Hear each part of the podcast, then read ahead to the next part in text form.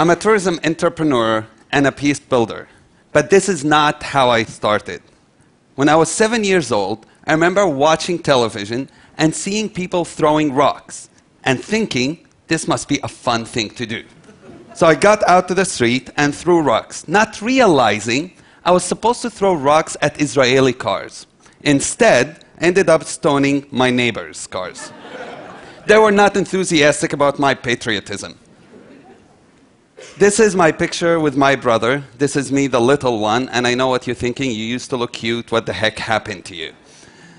But my brother, who's older than me, was arrested when he was 18, taken to prison on charges of throwing stones. He was beaten up when he refused to confess that he threw stones, and as a result, had internal injuries that caused his death soon after he was released from prison. I was angry, I was bitter, and all I wanted was revenge. But that changed when I was 18. I decided that I needed Hebrew to get a job. And going to study Hebrew in that classroom was the first time I ever met Jews who were not soldiers. And we connected over really small things, like the fact that I love country music, which is really strange for Palestinians. But it was then that I realized also that we have a wall of anger, of hatred, and of ignorance that separate us. I decided that it doesn't matter what happens to me, what really matters is how I deal with it. And therefore, I decided to dedicate my life to bringing down the walls that separate people. I do so through many ways. Tourism is one of them, but also media education, and you might be wondering really, can tourism change things? Can it bring down walls? Yes, tourism is the best sustainable way to bring down those walls and to create sustainable uh, way of connecting with each other and creating friendships. In 2009, I co-founded Mejdi Tours, a social enterprise that aims to connect people with two Jewish friends, by the way. And what we'll do, the model we did, for example, in Jerusalem, we would have two tour guides, one Israeli and one Palestinian, guiding the trips together, telling history and narrative and archaeology and conflict from totally different perspectives.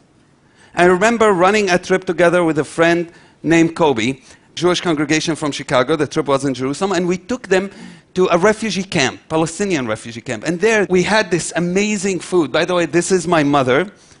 She's cool. And that's the Palestinian food called ma'lube. It means upside down. You cook it with rice and chicken and you flip it upside down. It's the best meal ever. And we'll eat together. Then we had a joint band, Israeli and Palestinian musicians, and we did some belly dancing. If you don't know any, I'll teach you later. Um, but when we left, both sides, they were crying because they did not want to leave. Three years later, those relationships still exist. Imagine with me if the 1 billion people who travel internationally every year travel like this, not being taken in the bus from one side to another, from one hotel to another, taking pictures from the windows of their buses of people and cultures, but actually connecting with people. You know, I remember having a Muslim group from the UK going to a house of an Orthodox Jewish family and uh, and having their first Friday night dinners at Sabbath dinner and eating together chamin, which is a Jewish food, a stew, just having the connection of realizing after a while that a hundred years ago their families came out of the same place in northern Africa. This is not a photo profile for your Facebook. This is not disaster tourism. This is the future of travel. And I invite you to join me to do that, to change your travel. We're doing it all over the world now, from Ireland to Iran to Turkey, and we see ourselves going everywhere to change the world. Thank you.